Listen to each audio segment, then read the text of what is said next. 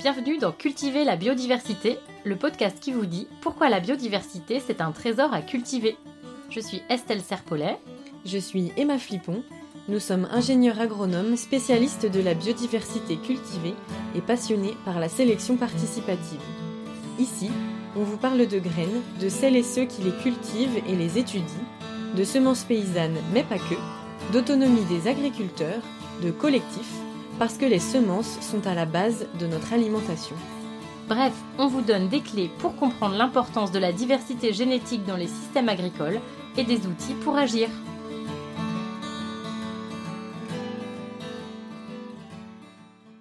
Cultiver la biodiversité, épisode 13, rencontre avec Jacques, Étienne et Anne-Marie de l'association Du Grain au Pain et pas que. Aujourd'hui, on est avec des membres de l'association Du Grain au Pain. Je vous emmène sur une île, on est à Belle-Île. Voilà, on est dans une maison euh, sur l'île, il fait beau, on est en juin. Demain, on va aller voir les blés qui sont presque prêts à moissonner. Quel blé? Eh bien, on va vous en parler tout à l'heure. Je vais laisser les personnes de l'association se présenter et ensuite euh, nous parler de leur projet. Alors, on a trois personnes avec nous. Je commence par ma gauche.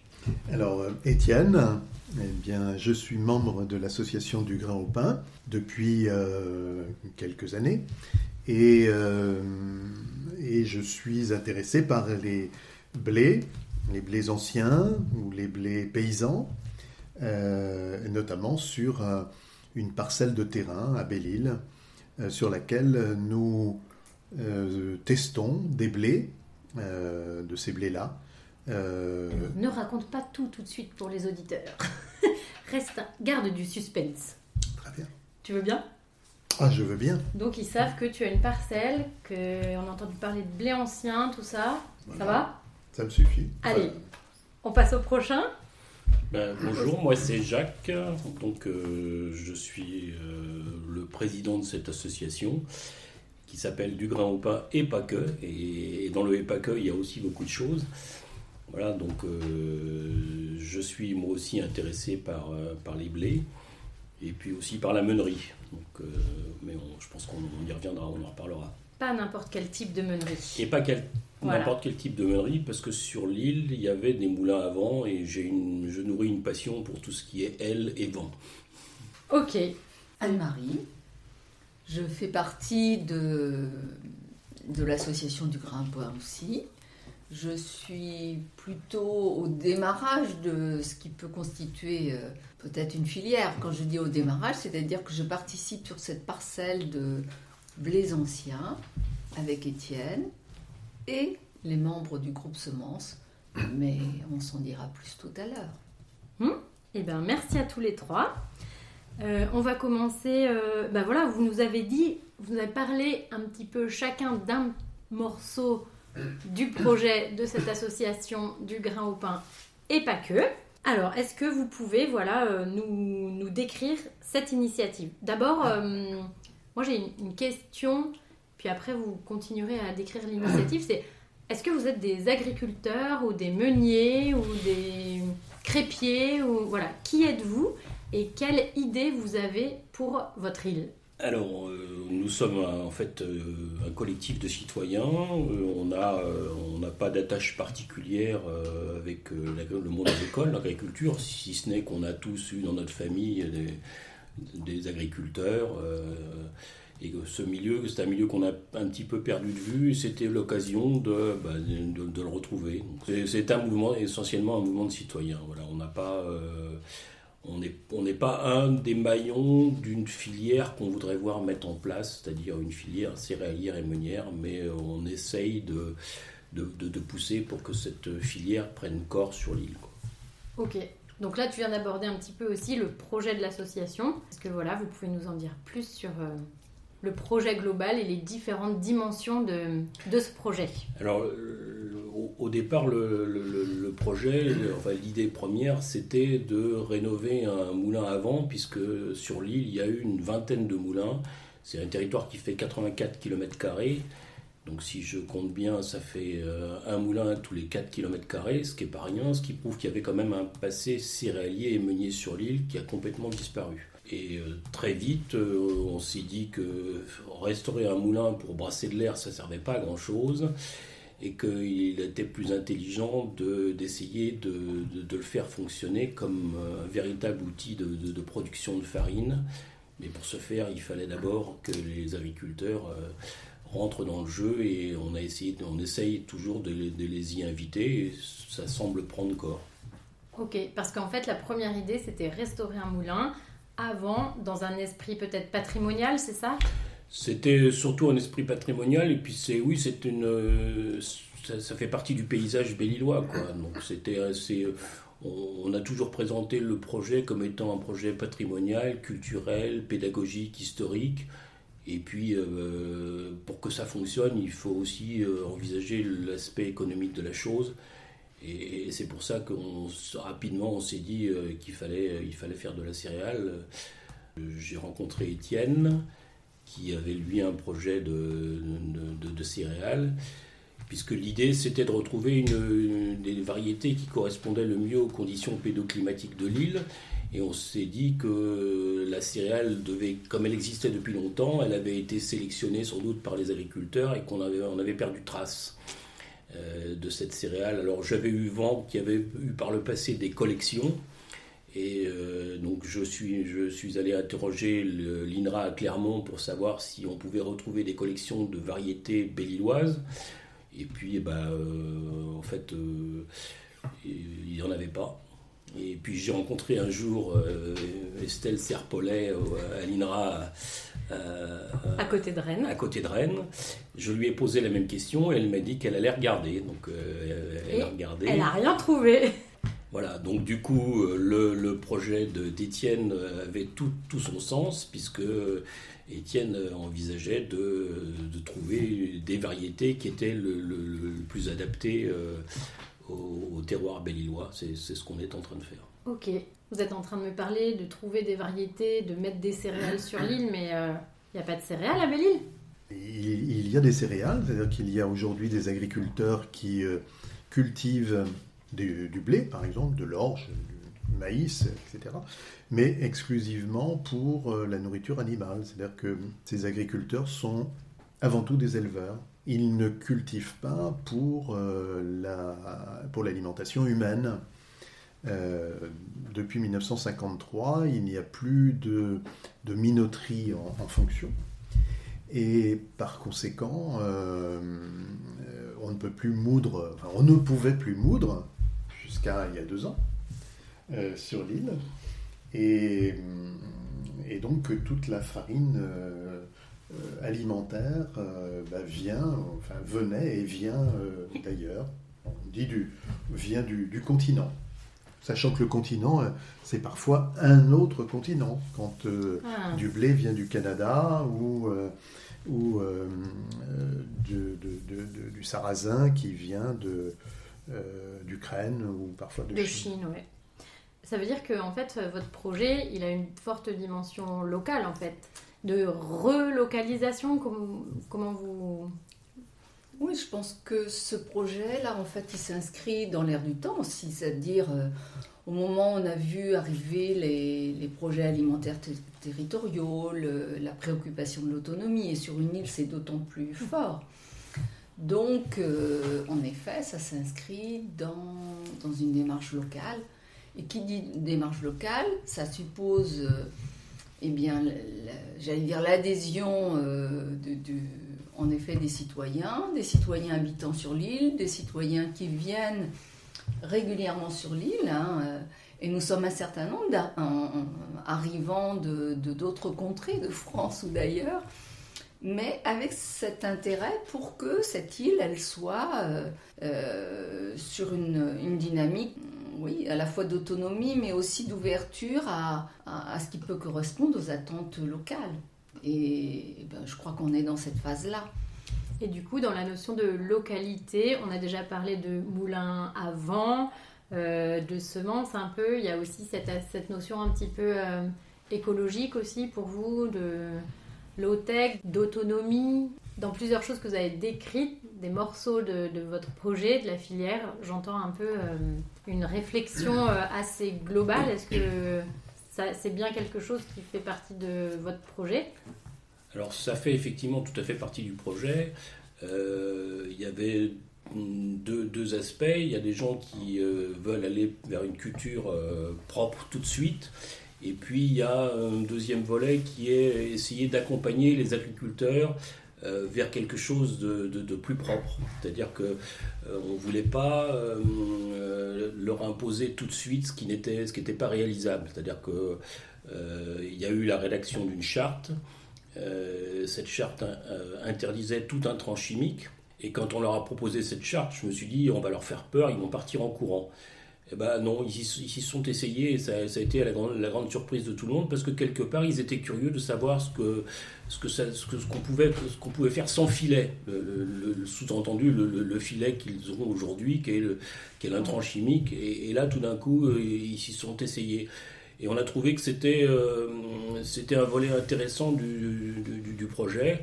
Alors bien évidemment, on travaille aussi avec des agriculteurs qui euh, sont labellisés bio, mais, mais les, les, autres nous intéressaient aussi de travailler avec eux, parce que pour que cette filière prenne corps, il fallait qu'il y ait un effet de masse et il fallait s'adresser aux agriculteurs.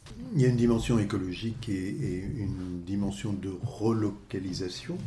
Quand euh, quand on considère que faire venir euh, de la farine par bateau, c'est une, erreur. Si on peut euh, cultiver cette farine-là, produire cette farine-là sur place et cultiver des blés sur place, donc déjà, c'est une façon de réduire ce qu'on appelle le, bilan carbone.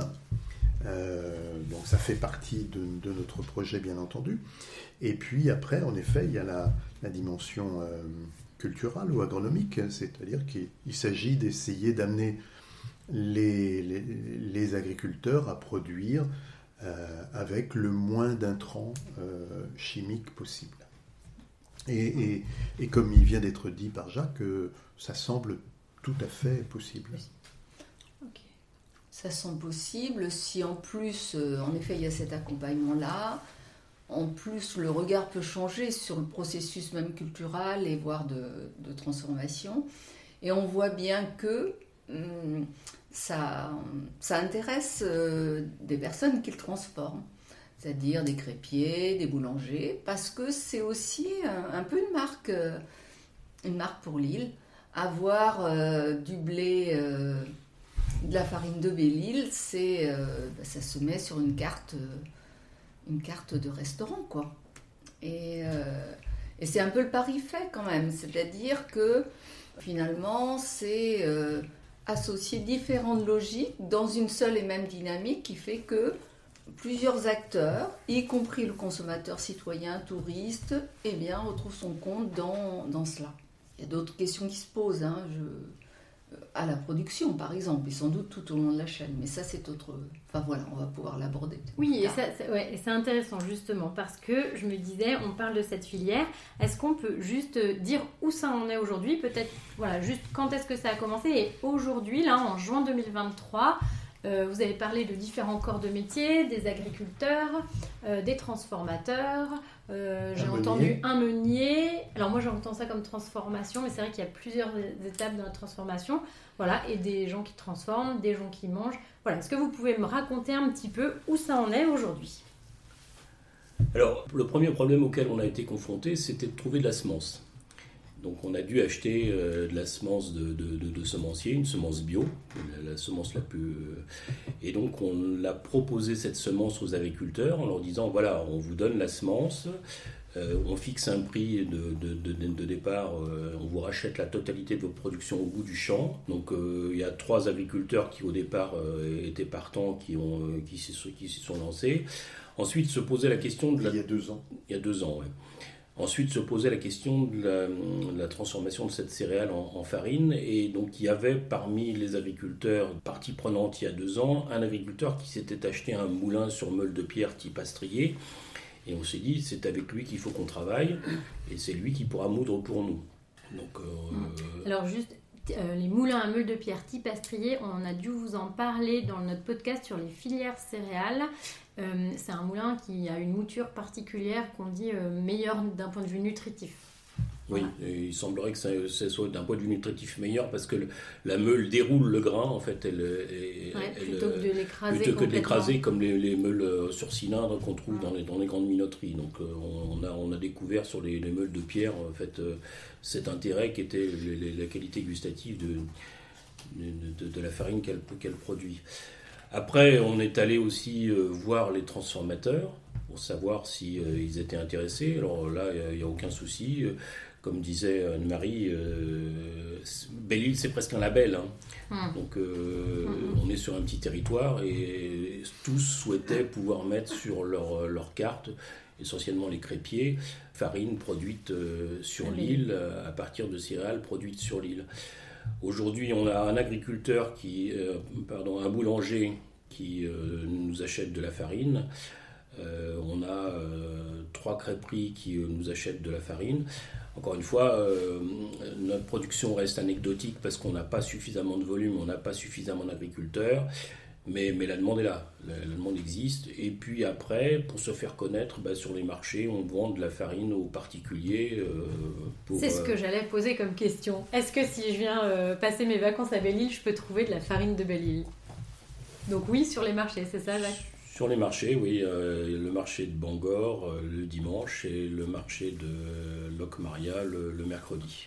Bon, alors il y a d'autres marchés, le marché de Palais qu'on n'a pas encore osé aborder, mais euh, sans doute parce qu'on n'a on pas de quantité encore suffisante pour pouvoir, pour pouvoir assurer tout ça.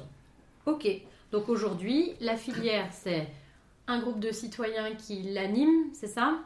Avec 2-3 agriculteurs, 3-4 selon les, les années. Quelques hectares? 1, 2, 3 selon les années. Alors la première année c'était 3 hectares, la deuxième année c'était 5 hectares, cette année ça devait être 8 hectares mais euh, ça a été un peu catastrophique parce que euh, comme il a beaucoup plu euh, à, la, période de semis, euh, ben on s'est trouvé le programme s'est trouvé amputé de 5, hectares. Là, on va avoir quelques difficultés pour, pour, produire de la farine cette année. Quoi. Donc c'est un peu un coup dur, mais ça nous apprend aussi que l'agriculture, c'est quand même pas quelque chose d'aussi simple et aussi facile.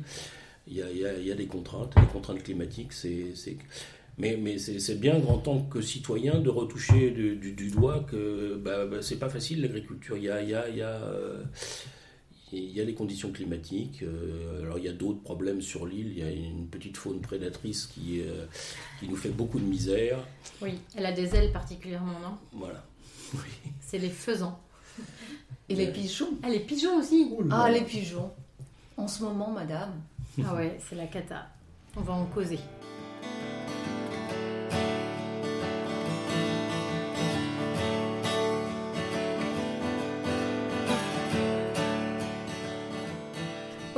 Donc quelques agriculteurs, un groupe de citoyens qui animent, un agriculteur meunier qui, voilà, chez qui vous faites la farine, à qui vous faites.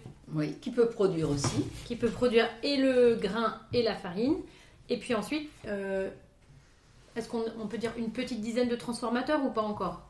Mais euh, quelques transformateurs. Oui, en tout cas dans la demande, euh, ils sont là presque. Bah, y compris l'hôpital. Ah ouais, l'hôpital aussi, ça c'est super intéressant. Mm. Parce que s'ils se posent la question, euh, qu'est-ce qui les intéresse finalement euh, à l'hôpital euh je, crois que ça fait partie de leur cahier des charges.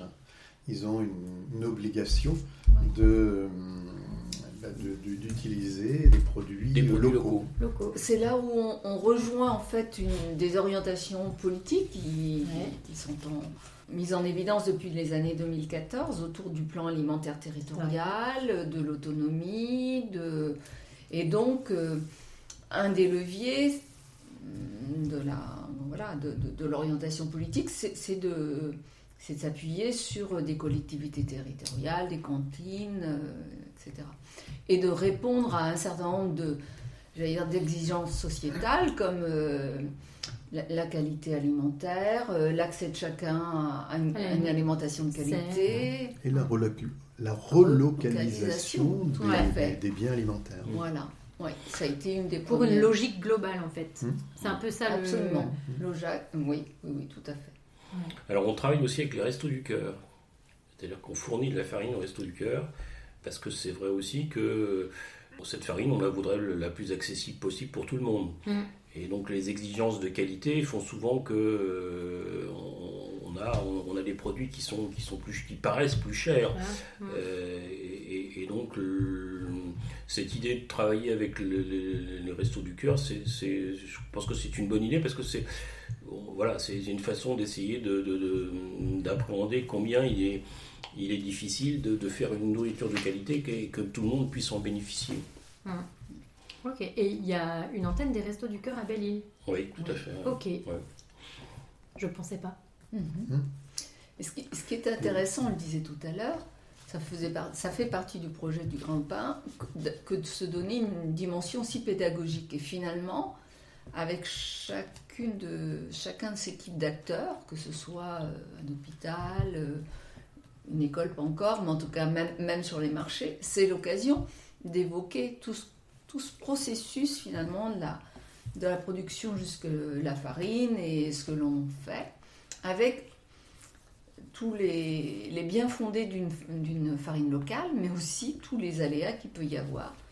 Et donc d'élargir les regards sur, euh, on parlait tout à l'heure de la faune sauvage qui, qui est prédatrice, par exemple, bien c'est une, une occasion de regarder autrement le, la diversité du paysage. J'allais dire la, la question du, du système de bio- biodiversité dans lequel on est. Eh bien, Anne-Marie, merci pour ta transition, parce que j'allais parler de biodiversité. Après que, on- que vous nous ayez fait un, voilà, un, un panorama de, de votre filière. Et Jacques, j'ai entendu tout à l'heure que tu as commencé la filière par euh, la question des semences. C'est vrai que c'est pas toujours quelque, quelque chose auquel les gens pensent, parce qu'en fait, euh, ben, on s'arrête souvent à l'agriculture, il faut produire quelque chose. Mais en fait, vu qu'à Belle-Île, il n'y avait pas trop de blé pour produire de la farine, ben, ça a forcément été un sujet, je pense, qui est, qui est venu. Et donc, tu as commencé en effet à, parler de la filière par cette, euh, cette entrée-là. Et je vous propose que maintenant, on, fasse un petit focus euh, justement sur les semences, puisque c'est une des activités de, de l'association. Euh, avant qu'on parle de ce que vous faites euh, vraiment sur les semences, vu qu'on travaille ensemble, vous devez savoir un petit peu, mais nous voilà, le podcast c'est cultiver la biodiversité. Donc pour vous, c'est quoi la biodiversité cultivée? Ben moi, je dirais que tout, simplement, hein, en tout cas par mon approche simple, euh, c'est faire en sorte que euh, on, diversifie euh, les plantes que l'on cultive. Donc, en l'occurrence, là, les blés. Et autrement dit, il s'agit de ne pas cultiver des variétés qu'on dirait pures, c'est-à-dire homogènes, mais au contraire aller dans, dans le sens de, de la diversité, c'est-à-dire du mélange, du mélange de variétés.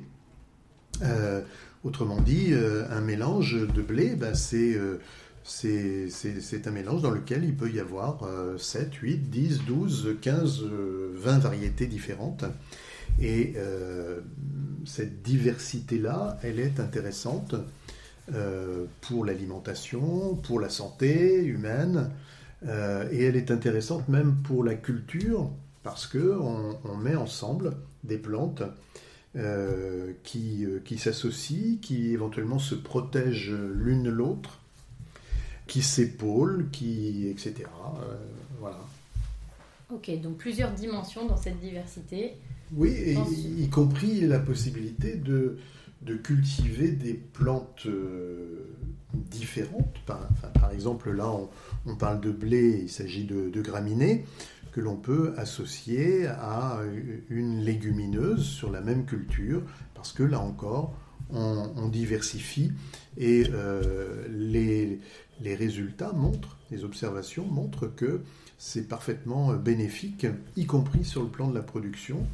Euh, Quand on associe des plantes euh, différentes, eh bien, on obtient un meilleur rendement pour chacune d'entre elles.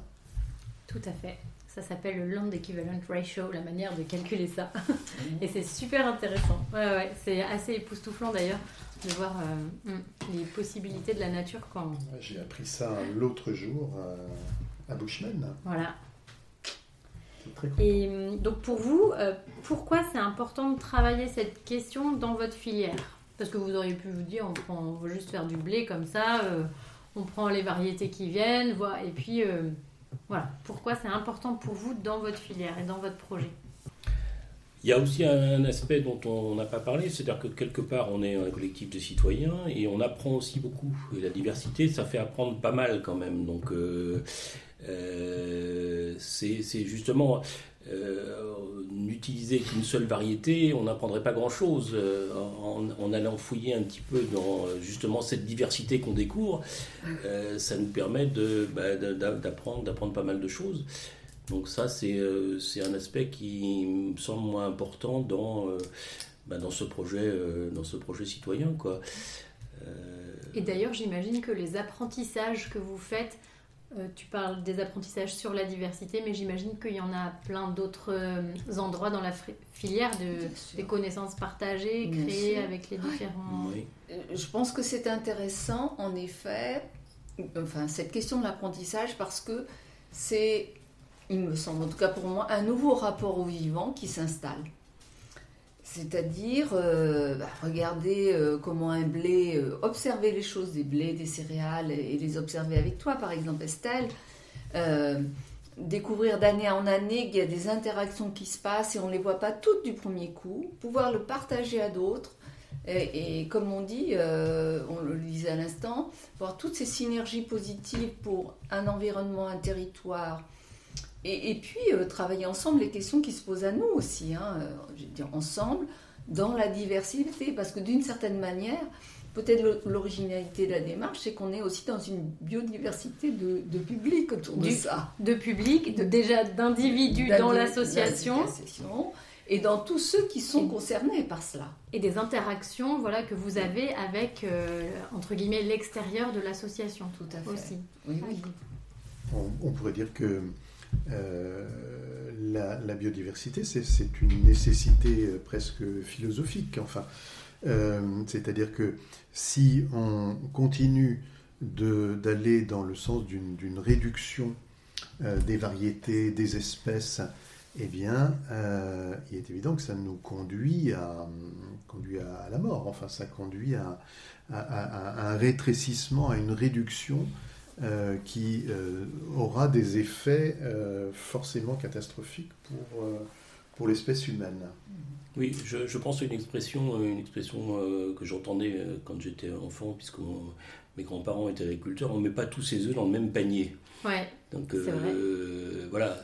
Ça prend tout son sens. Là. La biodiversité, c'est ça, c'est qu'on on met des œufs dans différents paniers.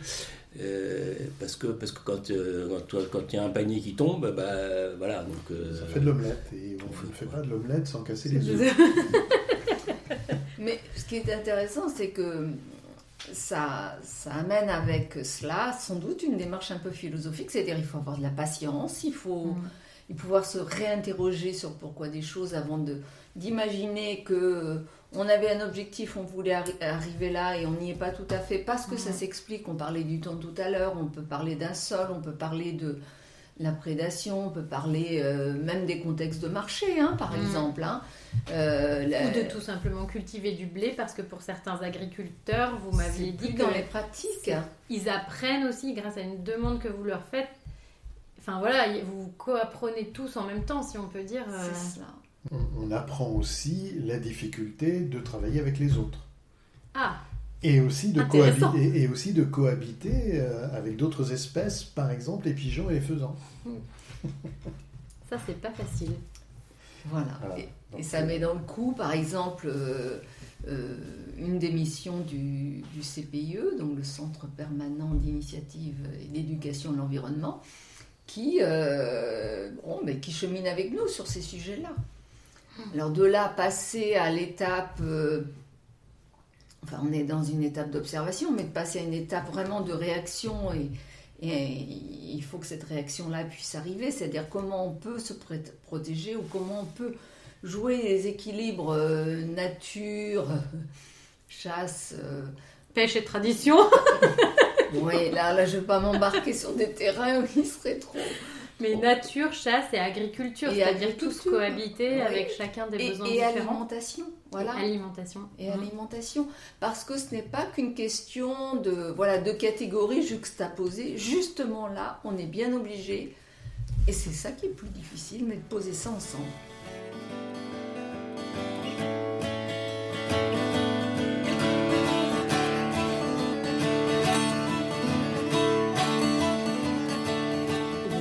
Cette biodiversité tout au long de la filière que vous avez décrite, si on revient sur les semences, est-ce que vous pouvez raconter un petit peu ce que vous faites?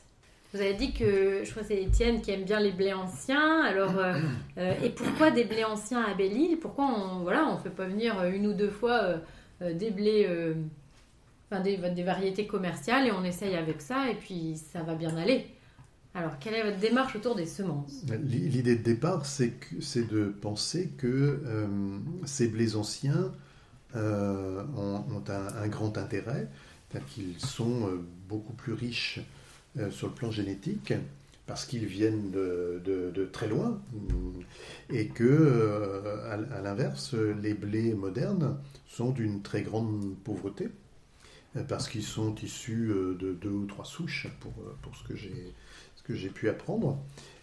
Et, l'idée, c'était quand même quelque part dans un coin de notre tête d'essayer de retrouver des, ces blés qui euh, alors c'est pas, pas pour la nostalgie, hein, mais ces blés qui avaient pu être cultivés ici euh, à Belle-Île, même si euh, très objectivement on n'en a pas retrouvé, mais de, de, voir dans quelle mesure on pouvait réadapter des blés anciens, des blés, des blés ou des blés paysans à ce territoire, étant donné les conditions climatiques, étant donné euh, l'air marin, étant donné euh, la qualité de la terre, voire on pourrait dire la, pauvreté de la terre ici à Belle-Île, euh, de voir que avec ces blés-là, d'une certaine façon, on peut obtenir du blé sans, sans y mettre d'engrais, par exemple, parce qu'ils sont capables de ça.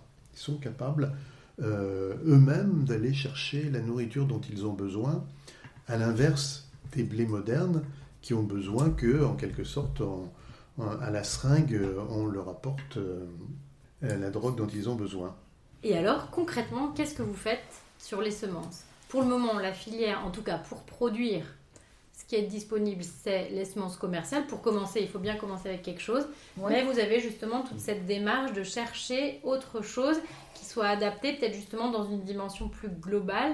Et puis, enfin, je sais pas, mais euh, comme on en a parlé dans d'autres épisodes des réglementations semencières, qu'on doit acheter la semence, et que vous avez parlé de notion d'autonomie, là, comme vous êtes sur une île, se pose la question peut-être aussi de l'autonomie des semences. Et que si on veut pas faire venir de la farine, il faut peut-être pas non plus faire venir des semences. Et voilà. Donc, qu'est-ce que vous faites concrètement? Alors on en avait parlé, Estelle, euh, pour lancer cette filière. Euh, l'important pour nous, c'était effectivement, on a un souci de, qualité, de qualité des blés, mais on avait euh, le, souci, c'était de trouver des blés en quantité suffisante pour mmh. pouvoir les proposer aux agriculteurs. On a appris qu'il nous fallait à peu près entre 180 et 200 kilos de, blé pour emblaver. On a même appris ce que c'était qu'en emblaver. Donc, euh, pour ceux qui nous écoutent, emblaver, c'est semer du blé. Donc, euh, euh, on a appris justement qu'il nous fallait entre 180 et 200 kilos de, semences pour faire un hectare. Et donc, c'était pas évident c'est pas évident aujourd'hui de trouver parmi les semences paysannes qui sont proposées de, telles quantités. Aujourd'hui, j'ai bien pu comprendre que. Donc, on a, dans un premier temps, fait l'acquisition de semences de, commercial, et, on les a proposés aux agriculteurs en, espérant, euh, grâce au travail que, que mène Étienne, qu'un jour on puisse proposer des quantités suffisantes aux agriculteurs de blé qui sont des blés, des, variétés anciennes qui pour nous sont des variétés qui, euh, qui s'adaptent mieux au, territoire quoi, et qui ont, qui ont d'autres qualités gustatives ou, sanitaires que les, blés qui sont proposés dans, dans, le commerce chez les semenciers. Alors, euh, qu'est-ce qu'on fait? Bah, C'est surtout euh, Étienne et Marie qui, euh, qui travaillent sur justement cette, sélection grâce à, ton concours. Et puis après, il faudra, une fois qu'on aura trouvé les variétés, il faudra les multiplier.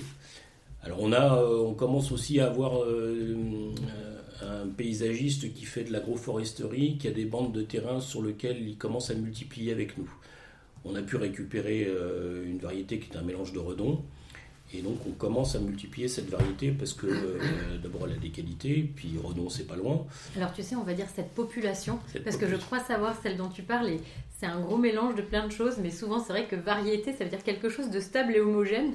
Enfin, c'est pas du tout logique par rapport à la grammaire, enfin pas à la grammaire, mais à l'orthographe et à la sémiologie, je sais pas comment. Enfin, voilà. Mais euh, oui, on va, on va parler de population si tu veux bien. Surtout, surtout pour la population de Redon qui est très diversifiée, ouais. Hmm. Voilà, donc, euh, oui, donc vous êtes déjà en phase de multiplication au moins d'une population. Et puis, moi, je fais des trucs avec vous dans les champs. Sur le euh, champ expérimental euh, aussi par le vent. Euh, on n'a pas la même, on n'a pas la, surface. Ça pose la question de la surface de la multiplication, c'est vrai. Mais tu as parlé de quoi? De par le par le vent. Par le vent, c'est quoi par, le, vent, Eh bien, c'est ce, ce terrain sur lequel à la fois on a installé des collections, ce qu'on appelle la collection. Alors c'est chic. Ce printemps, il y en a une vingtaine. Euh, de différentes variétés la précises qui, qui contestent parce qu'elles sont choisies et là grâce j'allais dire à nos expériences d'échange dans le cadre des, moissons participatives, du réseau semences paysannes, de, voilà, de réseaux comme ça. Et, ça nous permet de, tester, de regarder ce que donne une parcelle d'un mètre carré, et puis de se dire, parce qu'il y a un groupe semence au sein du, grand pain, on en est trois, trois échantillons là, mais bah, d'observer ça avec toi et d'aller jusqu'au bout et de regarder euh, à la fin qu'est-ce qui mériterait d'être reconduit l'année prochaine. Euh, soit encore pour le retester en parcelles petites ou en parcelles un peu plus grandes de multiplication. Donc on est avec des 10 mètres carrés, des, des 100 mètres carrés, voilà, par étape. Mais se pose la question de, la surface pour cela. En tout cas, vous avez une parcelle expérimentale sur laquelle vous observez plein de choses pour euh, faire votre propre sélection. Et comment vous faites votre sélection, justement, quand tu dis ah. on regarde ce qui marche bien, ce qui ne marche pas bien? Racontez aux auditeurs comment vous faites. Moi, je Parce que, peut-être qu'ils voudraient peut-être le faire dans leur jardin ou dans leur champ un jour. C'est une bonne idée parce qu'on est émerveillé à chaque fois. Je, prends la parole parce que je, je dis combien, parfois dans la sélection, il y a, des coups de cœur aussi. C'est-à-dire mm. que quand on voit un beau blé, euh, un, blé, euh, un amidonnier par exemple, qui est magnifique euh, dans son panache, ou bien aussi qu'on voit des blés avec des, pailles très hautes et on se dit, dans un pays d'éleveurs, ça doit être intéressant quand même. Et c'est bien qu'on le montre et qu'on le partage. Oui, on a, on a un certain nombre de critères qui ne sont pas toujours parfaitement établis ou avec rigueur, mais euh, bah, il y a un critère de, production, bien évidemment, dans la mesure où on, a trois années, on commence à avoir trois années de recul.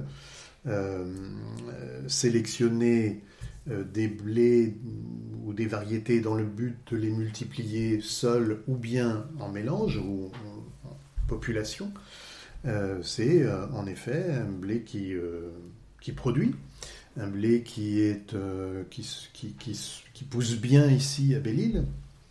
Euh, ça veut dire quoi qui pousse bien? euh, ben, qui. Est-ce qu'il est malade? Alors voilà, il y a aussi la question sanitaire, c'est-à-dire que on, observe aussi cette question-là. Si, si on a des blés qui nous semblent malades, ben, on a plutôt tendance à les, à les éliminer, c'est-à-dire à ne pas les, les ressemer l'année suivante. Mhm. Donc, voilà, qui, se comportent bien, c'est-à-dire qui, ont l'air, euh, qui semblent robustes, qui couvrent bien le sol, qui... Euh, euh, Peut-être qui, résistent au vent Par exemple, qui résistent au vent.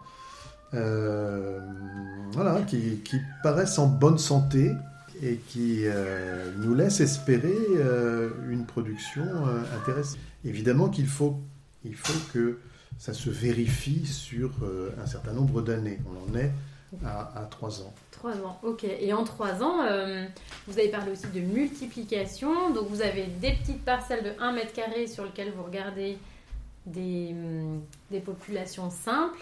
Des plus grandes parcelles, vous multipliez des populations, bah, peut-être des simples que vous avez trouvées très belles. Et il me semble que vous faites aussi euh, un petit peu des tambouilles, non? Oui, je, je, rebondis parce que tu as utilisé l'adjectif belle. Il y, a, il y a aussi un autre caractère qu'on dont on- qu'on n'a pas évoqué, c'est que la biodiversité, ça, ça permet de s'apercevoir qu'il y a des choses qui sont plus belles que d'autres. Enfin, euh, c'est complètement subjectif ce que je viens de dire, mais, mais il y a aussi cette sé- sélection-là, c'est-à-dire qu'on on est, on est séduit par euh, un épi, par, euh, par le port d'une variété, donc euh, euh, ben, on a tendance à aller plutôt vers elle et, et- et à la multiplier. Quoi. Donc, euh, mais c'est c'est un caractère subjectif, mais il est là, il existe. Et c'est important. hein. Enfin, Ouais.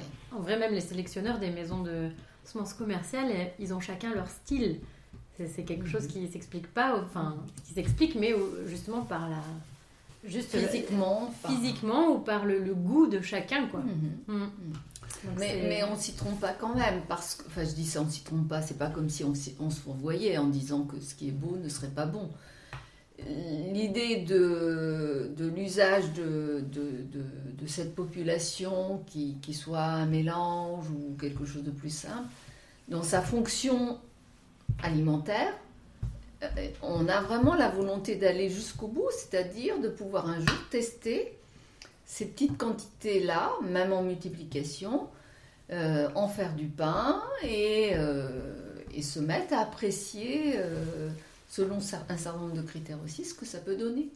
Parce que c'est une, euh, une façon d'aller dans cette logique de, d'aller vérifier euh, les, paris qu'on fait. C'est-à-dire, euh, certes, c'est couvrant, euh, c'est intéressant en paille, c'est un mélange où les, les plantes s'entraident entre elles, entre celles qui ont des barbes et celles qui n'en ont pas, parce que du coup ça repousse les prédateurs. Bon, et je ne vais pas jusqu'au bout, mais du côté de la, la santé de, de ces plantes-là, jusque, jusqu'à la question du goût et, et de ce qu'elles donnent, euh, voilà, dans la farine, dans les pains, dans les crêpes. Concrètement, euh, avec les, les blés d'hiver donc, qui ont été semés en, en novembre, euh, les 2 et 3 novembre 2022, nous avons 24 variétés qu'on dit en collection, c'est-à-dire euh, qu'on observe, qu'on teste, euh, euh, voire qu'on adapte, c'est-à-dire qu'on peut considérer que pour la troisième année consécutive, eh bien, voilà, ces blés-là commencent peut-être à s'adapter au territoire de Belle-Île.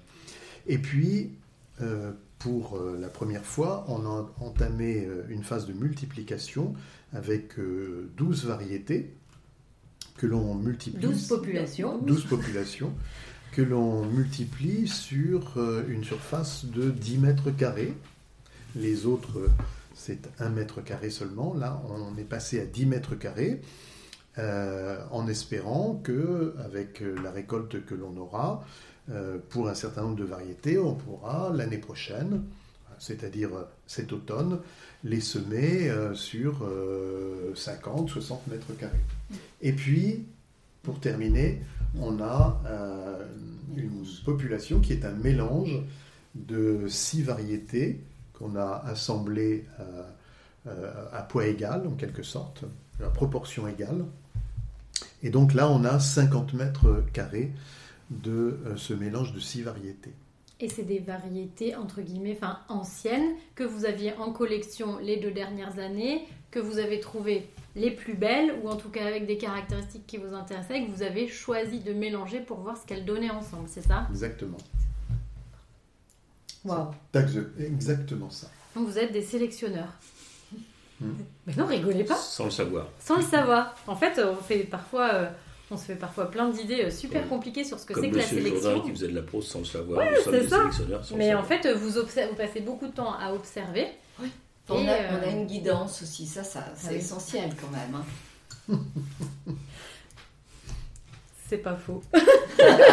et je suis très contente puisqu'on fait ce travail ensemble. Et, et oui, ça fait trois ans du coup que je vous accompagne sur ce travail d'observation et que je suis déjà super fière de ce que vous avez fait. euh, créer votre propre variété avec vos critères selon tout ce que vous avez observé pendant Population. déjà deux ans. Oui, population. Merci Étienne. Le savoir euh, et les connaissances se transmettent, Ouais, c'est bien. C'est un petit test. Voilà. Et donc, euh, ouais, ouais, c'est vrai que c'est un travail euh, collectif. C'est un travail Voilà. collectif, c'est un travail qui demande du temps, c'est un travail qui doit être euh, partagé, absolument.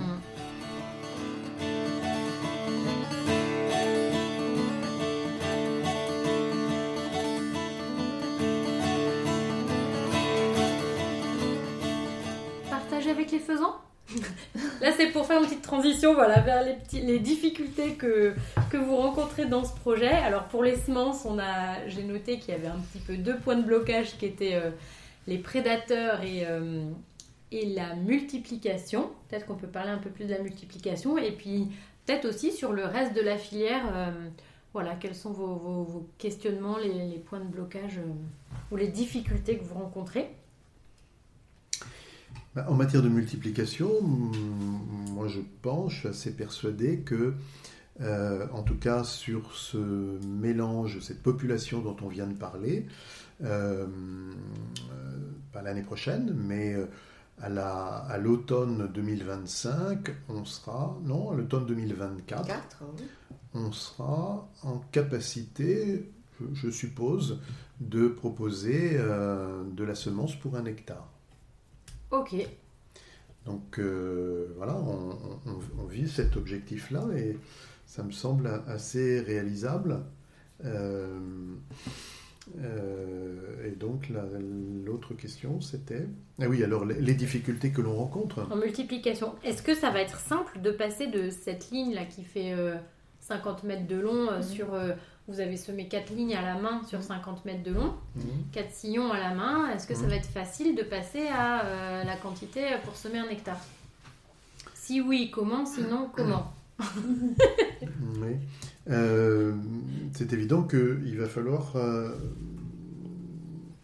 pour, pour passer de, de, de 50 mètres à, euh, on va dire, donc 50 mètres carrés à, euh, à 300, 300 mètres ou 350 mètres ou 400 mètres 500. carrés, euh, euh, peut-être qu'on pourra encore semer à la main, mais enfin, il va falloir euh, envisager très sérieusement de trouver un, un autre procédé, un autre un matériel pour semer, donc un semoir. Euh, voilà, on Ça, sait, ça se on sait. sur l'île. Alors Ouais. c'est- c'est soit un semoir, soit euh, des agriculteurs. Parce que c'est c'est- c'est- le, le challenge, c'est ça, c'est aussi embarquer les agriculteurs dans, cette, euh, dans, dans- dans cette aventure. Donc euh, le problème, c'est qu'aujourd'hui, ils ont un modèle économique, soit ils sont essentiellement éleveurs. Mm. Euh, on vient en fait leur, leur proposer une autre activité agricole. euh, qu'ils ne, pratiquent pas, donc euh, il faut arriver à, à- à les convaincre. C'est pour ça qu'on a essayé, nous, de, de leur proposer un prix qui soit euh, rémunérateur pour, euh, pour, pour, pour les attirer. Alors euh, voilà, c'est... c'est, euh, Et est-ce que ça fonctionne? Parce que justement, le, le prix, dans, dans l'épisode sur les filières, on a parlé pas mal du prix, comment fixer le prix, quelle est la valeur juste, qui c'est qui en décide, etc. Et c'est vrai que c'est pas toujours des choses qui sont simples. Vous, vous en sortez comment? La seule, le seul moyen qu'on ait d'apprécier si, si, si ça fonctionne, c'est que on a vu certains agriculteurs euh, ne, ne pas poursuivre, ne pas recommencer et puis d'autres revenir. Donc ça veut dire que euh, économiquement, euh, ça, ça les intéressait. Donc euh, euh, on a été sollicité, on a sollicité un, un agriculteur avec Étienne euh, une année. Il nous a dit, moi, euh, je peux pas avec mon plan de la PAC, j'ai pas, j'ai pas la place, etc., etc.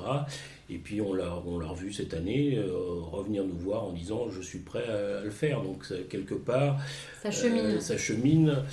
Et, et donc, c'est ça, c'est ce que sans les agriculteurs, on- ça ne sera pas possible. Donc, c'est c'est quand même eux qui sont au, au- au départ de tout. On a besoin d'eux, quoi. S'ils ne sont pas là, euh, ce sont eux les premiers de cordée. hein. Oui. C'est vrai qu'à ce stade, sur la multiplication, c'est tellement exigeant, et on a parlé des prédateurs, on va en parler, que parfois la prise de risque pourrait être forte pour un agriculteur d'être Mm. dans la multiplication. Tout à fait. Et c'est pour ça que, euh, j'allais dire de manière euh, associative, sur le plan des valeurs De des l'engagement citoyen, de en fait. l'engagement, Mm. absolument. C'est pas inintéressant que des personnes euh, tentent cette expérience-là en, en collectif, justement. Donc ça, c'est un aspect sur la multiplication. Bon, euh, on reviendra à l'autre quand même euh, écueil qu'il peut avoir, c'est qu'un jour, euh, bah, le- la belle parcelle de multiplication prête à être moissonnée, elle, elle s'envole dans les gosiers des, des oiseaux. Bon. Et bon, mais, mais, mais c'est quand même euh, bien de, de se dire qu'il y a derrière des questions de surface, il y a des questions de pratique pour les agriculteurs, Et quand Jacques dit ils y reviennent, sans doute qu'il y a, il y a quand même quelque chose d'un intérêt Mm. qui est suscité euh, de manière euh, un peu, on ne sait pas par, par, par quoi ça passe, mais par les échanges sûrement, d'une culture qui s'installe autour d'eux. Mais et si on reprenait la main sur ces choses-là Peut-être justement cette notion de, de local dont on parlait tout à l'heure. Mm. Finalement, ces agriculteurs, enfin, il me semble qu'il n'y a pas encore de laiterie à Belle-Île, alors qu'ils sont éleveurs, qu'ils envoient le lait sur le continent, que peut-être finalement de voir que des gens font des choses pour relocaliser la production, ça...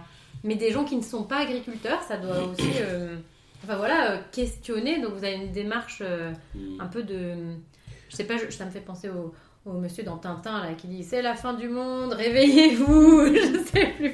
Vous avez- comment on peut dire, vous avez un peu cette notion de réveiller les consciences quel- Ouais. quelque part. Lanceur d'alerte. Ce que, ce que, Ouais. ce que j'ai découvert, ou ce, que, ce qui m'a semblé sen- pressentir, c'est que euh, quelque part, le- l'agriculteur, c'est quelqu'un de curieux. Donc euh, ils, ils sont curieux de voir comment, euh, comme- comment, ça, comment ça, ça- ça avance et comment ça évolue. Donc euh, ils, ont, euh, ils ont accepté de, de- de cultiver sans intrants chimiques par, par curiosité pour voir euh, euh, si c'était risqué ou pas. Quoi. Euh, et, et donc ça, c'est plutôt, c'est plutôt bien. Et puis je pense qu'ils sont aussi contents qu'on s'intéresse à ce qu'ils font en tant que citoyens. On les a toujours un petit peu, un petit peu décriés et traités d'empoisonneurs. Et tout d'un coup, voilà qu'il y a des gens qui, qui les considèrent, qui considèrent qu'ils sont, qu'ils sont importants et que sans eux, on peut, on, on pourra pas faire. Quoi. Donc euh, ça, euh, moi je trouve que c'est plutôt, c'est plutôt bien. Euh, c'est, un- des aspects que, que j'ai découvert dans, dans, dans, dans ce projet de, de, filière de, de, céréales.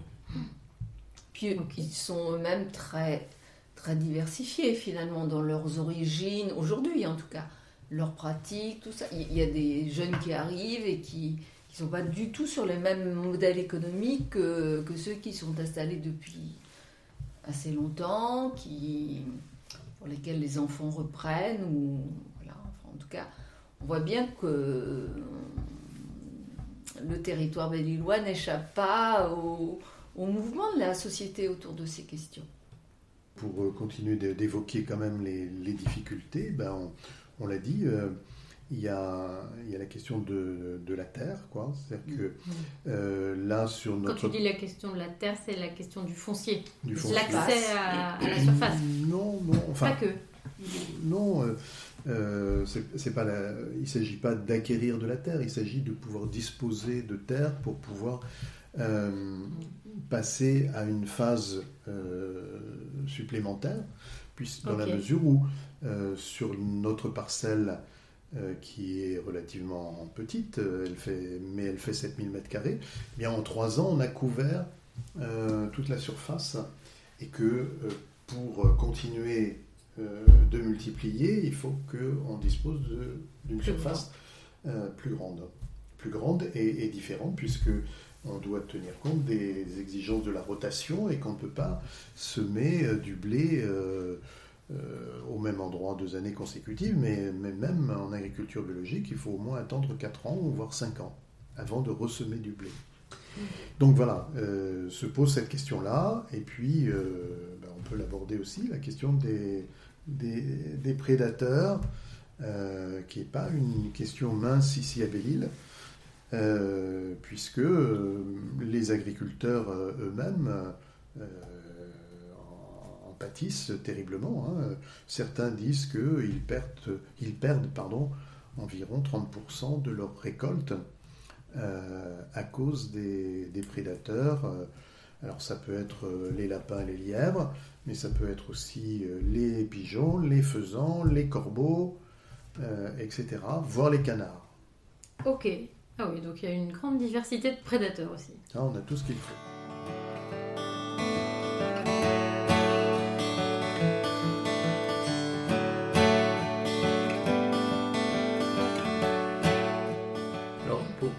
Le lien de ce qui vient d'être dit, ce que vient, Étienne vient de, nous dire, euh, l'association réfléchit aussi sur le, problème des friches sur l'île.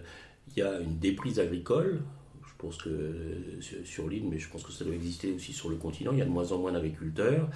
il y a de plus en plus de terres qui sont en friche, et dans ces friches prolifère justement cette faune prédatrice. Et, l'association réfléchit sur le, sur la, possibilité de, réouvrir ces friches à l'agriculture, justement pour pouvoir euh, bah, y faire euh, de la céréale et de la multiplication et, de la production. On voit bien que la, friche, c'est quelque chose qui, euh, qui parle à la fois de la prédation dont, qu'évoquait Étienne et qui parle aussi de la possibilité de, d'ouvrir, de réouvrir des espaces à l'agriculture. C'est vrai. Ok. Mais ça ça m'invite à dire aussi que cela, c'est un projet associatif, mais si c'est un projet de territoire, c'est vraiment tous les acteurs et les décideurs du territoire qui doivent s'emparer de ce sujet-là. C'est presque un appel, mais euh, quand on parle des modèles économiques, on sait bien qu'il y a des seuils et des étapes dans lesquelles le temps d'expérimenter, il faut du soutien. Hum. S'il y a eu un soutien euh, de la PAC, entre guillemets, euh, c'est si c'est pour reproduire le modèle, euh, bon, ça c'est un sujet, mais on peut dire aussi que dans une phase de transition, si ce n'est de rupture quelquefois, il est important que sans doute euh, les, orientations euh, de politique locale et de politique nationale ou soutien du local puissent vraiment soutenir des initiatives comme celle-là. Oui, Anne-Marie a tout à fait raison, c'est bon, un projet de territoire on s'est aperçu que c'était un projet de territoire et que euh, bah, il faudrait, euh, faut qu'on soit aussi accompagné par euh, les, autorités locales pour, pour, se faire. Alors, elle commence à nous regarder un, petit peu avec un centre d'intérêt. Quelque part, ça a été, on est devenu un questionnement quoi. Qui sont ces gens et, il commence à nous regarder un peu de, manière différente et on devient un petit peu plus crédible. Donc il est fort possible que euh, dans les années qui viennent, on soit un peu plus accompagné euh, et, soutenu par, euh, par les collectivités locales de, ce territoire. Mais c'est vrai que Anne-Marie a raison, c'est-à-dire qu'un projet comme ça, il faut qu'il soit, soutenu par, par, les élus locaux. Mais c'est vous qui l'avez initié parce que les élus locaux n'en ont pas eu l'idée. Ou pas la volonté. Enfin, en tout cas, il n'y avait pas. Oui, ils avaient sans doute d'autres, d'autres préoccupations. Euh, mais il y a un plan alimentaire territorial à Belle-Île. Il y a un plan alimentaire territorial à Belle-Île, quand même, oui. Bon. Et, c'est on est complètement dans les mêmes orientations que la loi Egalim, que la.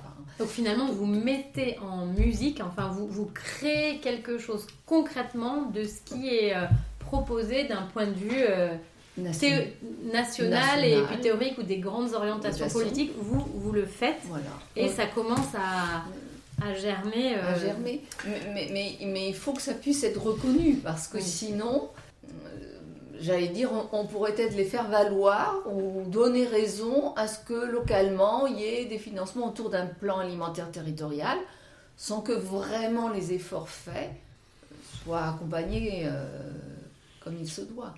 C'est sûr. Peut-être qu'on avait à faire nos preuves, je ne sais pas. Mmh, Alors il y a peut-être une raison euh, à, ce, que, tu viens de dire, à savoir qu'on essaye de mettre en application en fait, à l'échelon local euh, ce qui, ce qui est, promu à l'échelon, national. Quoi. Et, ça tient à la spécificité d'une île.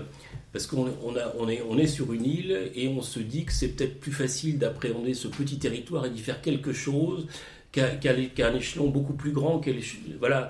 Donc c'est quelque part. Entre guillemets, l'île, on sait où elle s'arrête. Voilà, l'île, on sait où elle s'arrête. Donc euh, on est tous. Euh, euh, quelque part, c'est aussi ce qui nous séduit dans une île, c'est-à-dire que c'est un, un, coin qu'on peut appréhender et qu'on devrait pouvoir y faire quelque chose. C'est un, centre d'expérimentation où tu mm. vois les, expériences. Je crois que c'est un moteur, ça. C'est mm. pour ça qu'on s'est jeté à l'eau. C'est pour ça qu'on s'est jeté à l'eau. Magnifique Quelle chute Ok, et eh ben c'est super en fait tout ce, tout ce que vous faites. Euh, sur ce projet de filière et voilà, je ne suis pas peu fière de mettre juste ma petite euh, d'une graine à l'autre. Ouais, d'une graine aux, autres. de mettre mon petit, ma petite pierre à l'édifice parce que c'est vraiment un beau projet. Et avant juste de terminer, j'aurais une dernière question, alors peut-être pour chacun de vous, rapide. C'est une question rituelle que nous posons toujours euh, dans ce podcast. Avez-vous une variété population préférée? Laquelle? Oui, moi j'en ai une. euh, C'est une, c'est, c'est- ça, s'appelle Conini. C'est une, variété qui, euh, dont les grains sont roux.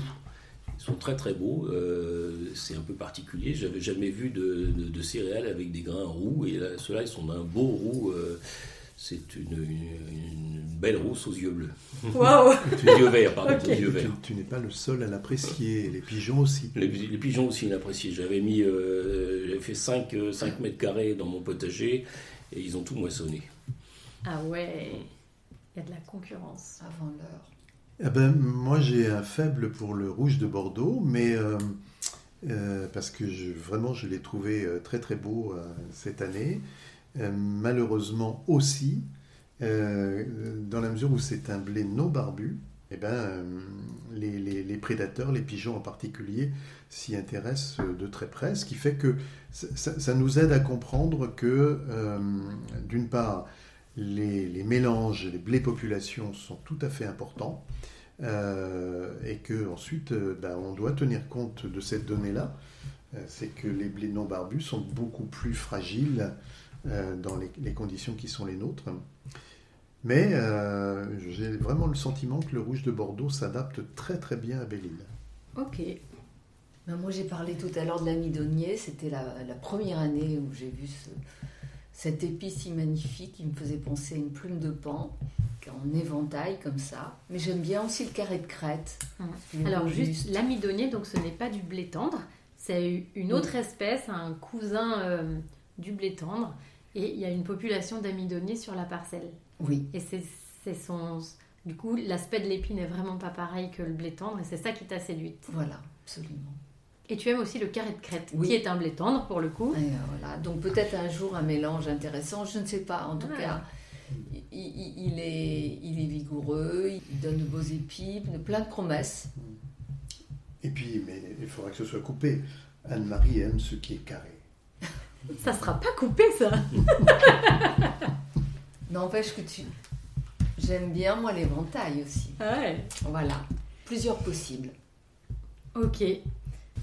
Merci beaucoup d'avoir partagé euh, tout ce savoir, ces connaissances euh, qui ne sont pas des connaissances académiques, mais toute cette, cette expérience en fait que, que vous faites euh, ici à Belle-Île de votre filière, donc une filière céréale locale, initiée par des citoyens, voilà, toujours dans cet esprit justement de relocalisation et d'autonomie, hein, en essayant de, j'ai compris, enfin j'entends ça de ce que vous avez dit, de enfin, dans un esprit de respect et du vivant, des vivants et de- du territoire sur lequel vous êtes. Voilà, c'est deux notions, la relocalisation, l'autonomie Et de la diversité. et de la diversité. Ce sont des notions très importantes, surtout quand on est sur une île. Et ben, je vous souhaite une belle continuation, peut-être une continuation ensemble, parce que moi, j'aime prendre part à cette aventure avec vous. Donc euh, voilà, les auditeurs, euh, c'est une des, choses que Emma et moi, euh, nous faisons. Voilà, on peut accompagner des collectifs qui souhaitent justement observer, construire, créer leur propre variété. Mais nous, on est là voilà, pour vous, vous révéler cette diversité, pour que vous puissiez en faire quelque chose qui soit intéressant dans votre contexte avec vos objectifs. Merci beaucoup. Donc du grain au pain à Belle-Île. Euh, si vous êtes d'accord, je mettrai dans la description de l'épisode peut-être la liste des hum, commerces, euh, des transformateurs chez qui on peut trouver euh, de la farine de l'association du grain au pain. Comme ça, si vous venez en vacances à Belle-Île, d'abord venez-y parce que c'est très beau. Et si vous y venez, n'hésitez pas euh, à, faire signe peut-être euh, à l'association du grain au pain pour euh, éventuellement, s'il y a encore des blés au champ, venir voir cette, euh, cette belle parcelle euh, de collection. Et puis peut-être qu'un jour, voilà, il y aura des champs de, rouge de Bordeaux, alors associés avec d'autres variétés, hein, parce que sinon... il n'y aura pas besoin de moissonneuse pour récolter le grain, puis il n'y aura pas beaucoup de grain. Mais voilà, peut-être que dans quelques années, on pourra avoir déjà plus de blé et ensuite différents blés sur cette, sur cette belle île. Voilà, le jeu de mots n'était Pardon, désolé, c'était nul, mais c'est comme ça. Euh, si vous avez aimé cet épisode, vous pouvez aussi écouter l'épisode sur les filières euh, céréales parce qu'il y a des choses qui sont en lien. Vous verrez qu'il y a pas mal de choses qui font écho. Voilà, si vous pouvez aussi euh, parler de ce podcast à des gens qui s'intéressent à ce sujet de la biodiversité cultivée ou pas, d'ailleurs, si vous voulez leur faire découvrir et leur donner envie de s'engager comme ces citoyens de Belle-Île qu'on a vus. Vous voyez, ils n'ont pas forcément de champ, mais en fait, ils sont des déclencheurs, des lanceurs d'alerte pour, euh, pour monter un projet, un projet local. Euh, voilà, vous pouvez aussi nous suivre euh, sur LinkedIn et sur Facebook et sur Instagram d'une graine aux autres. Merci beaucoup et à bientôt Comme disait l'autre, bon vent Et n'oubliez pas, pour sauver la biodiversité, mangez-la